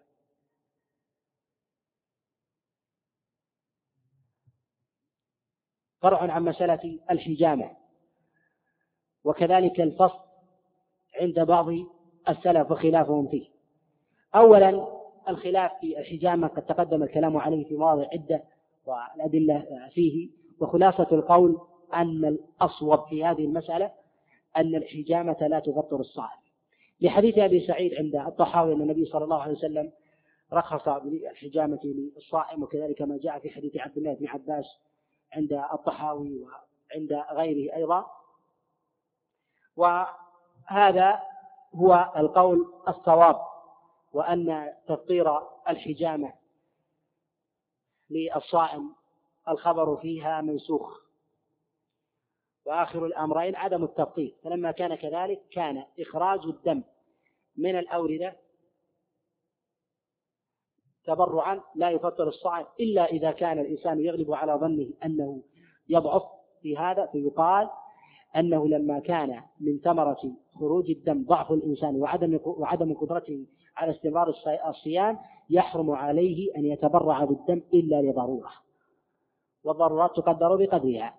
ولكن إذا لم يكن ثمة ضرورة كان إخراج الدم بحكمة بحكم بحكم تناول المفطر. كأن يكون الإنسان قد اتخذ ذلك التبرع بالدم وسيلة للضرر وذلك الضرر وسيلة لتفطيره وهذا وهذا مما مما لا يجوز. وكذلك في حكمه الفصل. والفصل يختلف عن الحجامة عن الفصل يكون بإخراج الدم من العروق وهو كذلك في التبرع. والحجامة هي إخراج الدم من الأوردة والشرايين. وخروج الدم من الأوردة والشرايين هو من جهة الأثر من جهة الأثر على الإنسان كخروج الدم من الأوردة إلا أن الأوردة لها أثر أبلغ أبلغ من الشرايين. والحكم سواء في الفصل في الفصل والتبرع بالدم مرجعها إلى الحجامة والصواب في الحجامة أنها لا تفطر لا تفطر الصائم كما تقدم الإشارة الإشارة إليه فيما فيما سبق. ومن المفطرات ما يتكلم عليه العلماء مما يدخله الإنسان في المنافذ الأصلية بنصح طبيب أو بغيره مما لا يلحق بأصل معلوم أن ثمة أصول في المنافذ الأصلية قد دل الدليل على جوازها كالتذوق والمضمضة. ثمة مما لا يلحق في هذا وهو الغرغرة. الغرغرة لا تلحق بالمضمضة باعتبار أنها أنها أبلغ من المضمضة. فهل الغرغرة من المفطرات أم لا؟ والغرغرة ينصح بها الأطباء لمن به لمن به مرض في أسنانه أو مرض في في حلقه من من التهاب ونحو ذلك. ينصح بعض هذه الأدوية نحو ذلك. هل الغرغرة من المفطرات أم لا؟ يقال أن الغرغرة لا تتعدى الفم وإن تجاوزت وصلت إلى إلى حلق الإنسان لا تصل لا تصل إلى بلعومه. ولما كان ما يصل إلى حلق الإنسان ولا يصل إلى البلعوم ليس من المفطرات وكان الغرغرة في هذا الحكم فإن الغرغرة لا تفطر الصائم لأي سبب كان سواء كانت لعلاج الأسنان أو لعلاج حساسية ونحو ذلك أنها لا لا تفطر. وما يلحق في هذا الحكم ما يستعمله الإنسان من من آه، من الحديث في في المنظفات كفرشاة الأسنان والمعجون الذي يجري فيه آه، فيه طعم بعض الأطعمة كالليمون أو البرتقال أو النعناع ونحو ذلك أنه يلحق بالتذوق والتذوق قد دل الدليل على الترخيص الترخيص فيه. ويلحق في هذا أيضا مسألة من المسائل وهي إذا تعمد الإنسان استنشاق بخار الطعام. كأن يضع الإنسان فمه أنفه عند قدر ونحو ذلك ويستنشقه عن عمد. هل يصل ذلك إلى الجوف له جرم أم لا؟ فذهب الفقهاء من المالكية وهم وهم آه، من بحث هذه المسألة فيما أعلم ولم يبحثها أحد من المذاهب الفقهية الأربعة. يقال قالوا أن استنشاق الطعام عن عمد والإكثار من ذلك من المفطرات. قالوا وذلك أن استنشاق الطعام في حال جوع مما مما يزكي الإنسان وينشطه ويكون حينئذ في حكم الطعام. وهذا يكون من المفطرات. وهذا فيه نظر. وهذا فيه نظر. فربما يزكي الإنسان وينشطه الرائحة الطيبة من الأبخرة أو الطيب ونحو ذلك وإن كان جائعا فتنشيطه لا علاقة له بوصول شيء بوصول شيء إلى جوفه. وهذا قد يتفرع عن مسألة عن مسألة استنشاق بعض آه، الدخان ونحو ذلك الذي لا يكون في له جرم آه، إذا جمع كالنيكوتين والقطران ونحو ذلك. وأخف من هذا كله استنشاق الطيب كالطيب العود ونحو ذلك إذا تكباه الإنسان استنشقه هل يكون من المفطرات أم لا؟ يقال أنه ليس من المفطرات ولا زال المسلمون في الصدر الأول لا يطبخون طعامهم إلا على الحطب. وما فيه من دخان وما يصل إلى جوفه جوفهم قطع ويقين. فالتشدد في مسألة من المسائل بوصول بوصول الطيب وكذلك أبخرة العود ونحو ذلك إلى فم الإنسان وأنها من المفطرات فيه ما فيه. كذلك ينبغي أن يعلم أن العلماء عليهم رحمة الله تعالى قد اختلفوا فيما يصل إلى جوف الإنسان فيما يصل إلى جوف الإنسان من غير المفطرات. هل يكون مفطرا أم لا؟ يقال أن ما يصل إلى جوف الإنسان من المفطرات محل اتفاق عندهم وما يصل إلى جوف الإنسان وله جرم وليس من المفطرات هل يفطر الإنسان أم لا؟ كأن يوصل الإنسان إلى جوفه شيء من من من الأجرام. كان يضع الإنسان في جوفه حبلا أو أنبوبا أو يضع الأطباء في جوف الإنسان شيء من آه، الأسلاك التي تصور حلق الإنسان أو بالعومة أو معدته كالمناظير ونحو ذلك. هذه ليست من ليست من المغذيات وليست من المطاح ولها جرم. هل تفطر أم لا؟ يقال ذهب الأئمة الأربعة إلى أن ما دخل إلى جوف الإنسان وله جرم. وليس بمفطر أنه في حكم المفطر بل حكي اتفاق الأئمة على ذلك. وذهب بعض العلماء وهو قول ابن حزم وقول شيخ الإسلام ابن تيمية إلى أن ما وصل إلى جوف الإنسان مما ليس من المفطرات أنه ليس بمفطر كأن يبلع الإنسان نوى أو أو يبلع ترابا أو يبلع قطعة معدن أو يبلع حبلا ونحو ذلك أنه ليس من المفطرات وهذا هو الصواب. وهذا وهذا هو الصواب لأنه مضر للإنسان ليس نافع له. كذلك أن الإنسان ربما استغنى بشيء ليس من المفطرات في خارج جسده مما يغنيه ولا زال العرب في حال جوعهم يضعون الحجر على بطونهم ويربطونه مما يسد جوعهم حتى حتى حتى يجدوا طعاما ولا يكن ذلك يعد من من المفطرات. وسد الجوع بوضع الحجر على البطن وربط الحجر على البطن أظهر بسد الجوع من بلع شيء من الأجرام اليسيرة في جوف الإنسان. وإذا كان هذا هو الحكم فمن باب أولى ما يصل إلى جوف الإنسان ما يضعه الأطباء من من المناظير التي توضع للتصوير. ثم تخرج فإنها لا تفطر الإنسان على على الصحيح من أقوال العلماء. وخلاف آه، الفقهاء في هذه المسألة قد اختلفوا وتشعب الخلاف في هذا. خلاصة كلام العلماء في هذه المسألة قالوا أن ما يصل إلى جوف الإنسان مما لا يفطر. قالوا بعضهم قال أنه يفطر بإطلاق وبعضهم قال أنه يفطر شريطة أن لا يكون يخرج بعد ذلك. فإذا وضع الإنسان في جوفه حبلا ثم أخرجه قال الحنفية أنه لا يفطر. وقالوا وإذا لم يخرجه فطر. كأن يكون يخرج الإنسان يخرج من دبر الإنسان ونحو ذلك كما يبلعه بعض الناس مثلا عن غير عن عن قصد أو غير قصد بعض الأجرام ونحو ذلك فتخرج من فتخرج من من دبره فيقال أن هذا يفطر باتفاق باتفاق المذاهب الفقهية وفي حكاية هذا الاتفاق نظر فالخلاف موجود فخلاف ابن حزم الأندلسي في هذه المسألة وكذلك مال إليه شيخ الإسلام ابن تيمية عليه رحمة الله تعالى أن غير المغذي أنه ليس بمفطر وهذا هو هذا هو الصواب وهذا هو الصواب والأرجح. ومن المفطرات أيضا غسيل الكلى والكلى بالضم وليست بالكسر كما هو شائع فقال بعضهم أن ذلك غلط وخطأ وغسيل الكلى يقال أنه لا يخلو من حالين. إذا كان الغسيل وهذا هو الأغلب بإخراج الدم من أوردة الإنسان وتنظيفه من الشوائب فيه ثم إعادته عبر آلة تسمى الكلية الصناعية ثم يعود إلى جسد الإنسان. إذا كان إخراج هذا الدم وتنظيفه يطعم بشيء من المغذيات كالجلوكوز ونحو ذلك فإن هذا من المفطرات لأنه مغذي ويسد ويسد على الإنسان جوعه. وثمة نوع من الغسيل وهو قليل وهو أن ينظف الدم من غير أن يضاعف مع التنظيف أو التنقية شيء.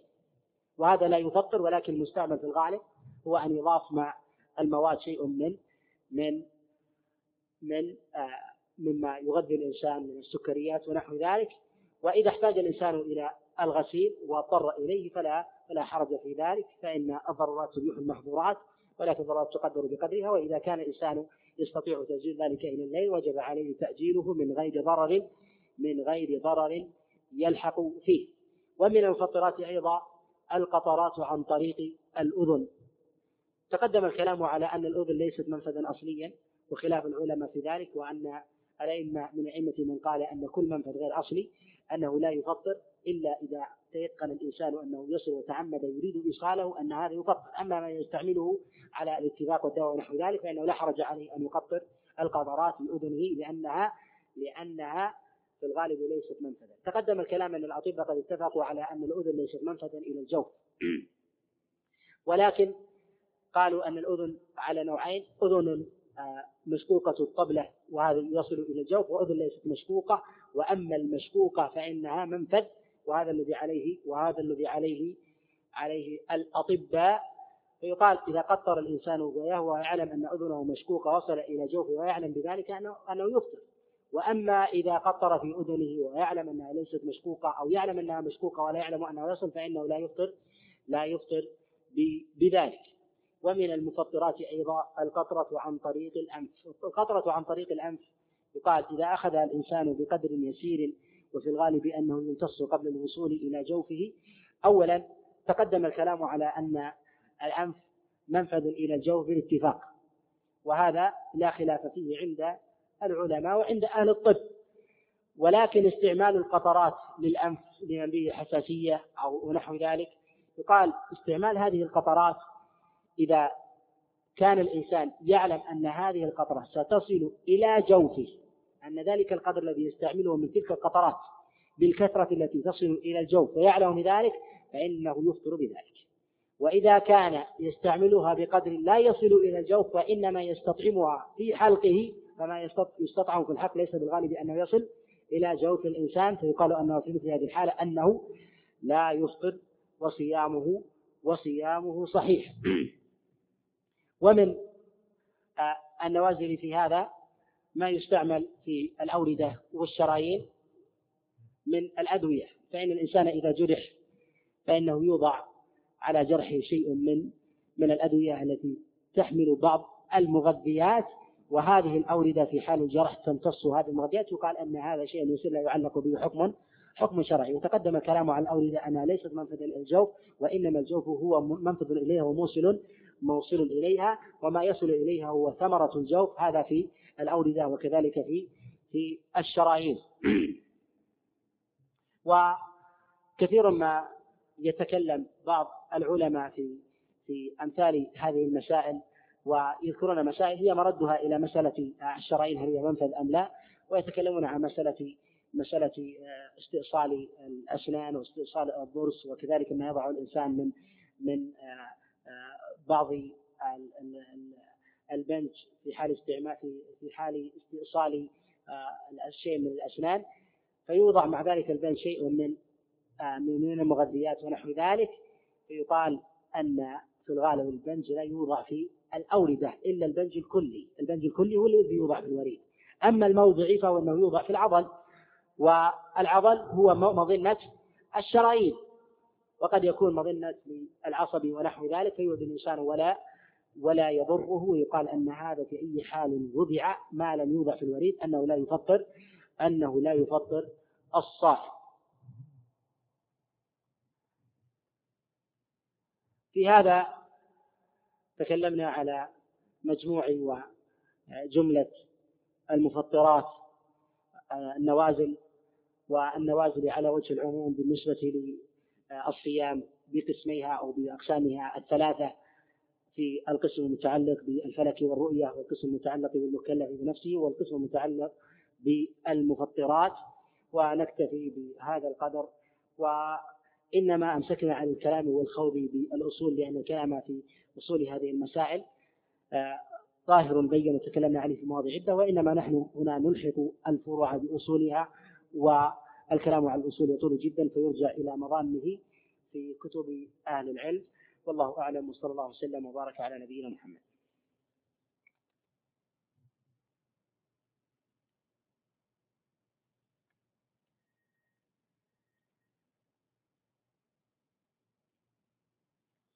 يقول نحن نعمل محتسبين في الأمر بالمعروف والنهي عن المنكر فهل أفضل الاعتكاف أم الأمر بالمعروف؟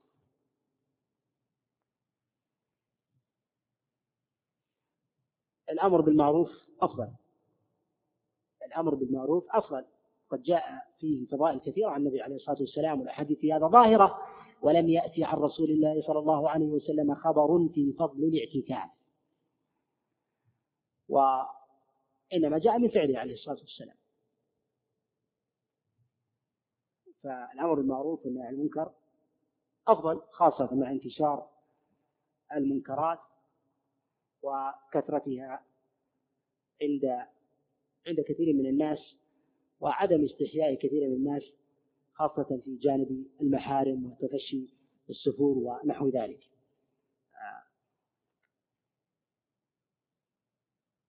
كذلك ظهور بعض المخالفات في في المجتمع من ظهور الاختلاط أحيانا جهارا في بعض الأماكن وينبغي الإنسان أن يخشى هذه الأماكن وأن ينكر بالحسنى واللين ونحو ذلك.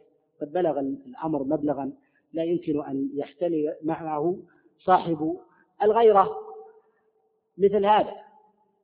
وقد اتصلت فيه امرأة قبل أيام وقالت لي أني وجدت عملا في البنك الأهلي في المقر الرئيسي. وهذا قد يكون ليس له علاقة لكن هي أقرب فرصة الحقيقة أمسك هذا الميكروفون بعد هذا الاتصال. وهذه القضية الحقيقة ينبغي أن ينتبه لها. ولا آه، زالت البنوك تجري هذا الأمر مع مخالفة للأمر الصريح والأمر الشرعي. تقول هذه المرأة قد سمت نفسها من أسرة كريمة. تقول فلما حضرت وجدت آه، آه، الذين آه، النساء التي يرغبن بالعمل قد اجتمعن وقام يتكلم المسؤول مع النساء قال أنتن عن ثلاثين عن ثلاثة آلاف موظف. تجلبن الزبائن وتأتين بهن إلى البنك. وتستطيع الواحدة أن تأتي في اليوم بعشرة عملاء عن طريق نبرة صوتها. فانظرن أحسنكن صوتا وأرقكن كلاما. فهي التي تتكلم مع الرجال ونحن نعطيكم أرقام عشوائية تتصلون عليها وتوصفون المكان. ويقابلكم العميل وتعطونه البطاقات حتى يفتح حساب في البنك.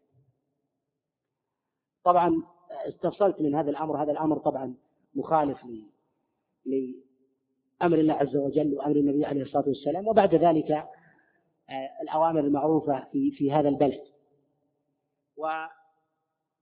والشخص الذي يقوم على هذا الأمر قد وضع النساء في أوساط الرجال وأن يعملن أكثر من عشرين امرأة إلى الآن ويقومن النساء بجولات بسيارات على حساب البنك ويذهبن إلى الشركات ويدخلن على الموظفين ويقول نحن مندوبات وتقول هذه المرأة أنهم يشترطون علينا أن نأتي بعشرة رجال. كل يوم يقابل المرأة في غرفة مستقلة خاصة ويتحدث معها وتقول أن كل النساء في خلال أسبوع واحد. عشرين امرأة في خلال أسبوع واحد أصبح لهن أصدقاء من هؤلاء الرجال. تقول أخذت أسبوع في العمل ثم تركت هذا العمل ثم أبري إلى الله عز وجل ما يحدث. مكان في وسط مدينة الرياض في البطحة في المقر الرئيسي. ويتولاه رجل قد بلغ من موت الغيرة وقلة الدين. والقوادة على نساء المسلمين مبلغا حتى أنه وضع للنساء أرقام أرقام خاصة وسيارات تذهب إلى الشركات. فقالت نحن نذهب نذهب إلى الشركات ونطرق الأبواب على الموظفين ونقول نحن مندوبات كذا وكذا. ويقول أنه زود النساء ببعض البرامج التي تضعها عند الإشارات لجلب أرقام آه، من يريد معاكسة النساء بالطرق آه، كأنها كأنها قوادة على الأعراض. يقول تأتينا عند الإشارات فإذا وقفت عند الإشارة تضع ما يسمى بالبلوتوث تضعين اسم جيد ثم يرسل الأرقام. إذا أتيت إلى المكتب تتصل على هذه الأرقام تقول نحن مندوبة آه، ثم يأتون إليك. قد تكونين علاقة لمدة يوم تقطعين هذه العلاقة أنت مأمونة لكن تكسبين زبون البنك وكذلك تربحين من من المال. هذا ما يدار حقيقة ولا زال التوظيف مستمر وقد توظف الآن إلى أكثر من عشرين امرأة. والمكان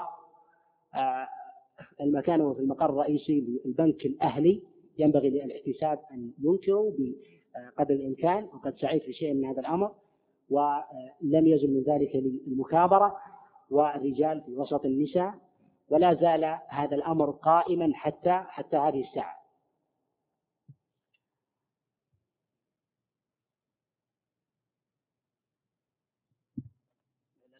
كثيرة لا نريد أن نشغل الناس المشايخ عن تسليم الجوائز.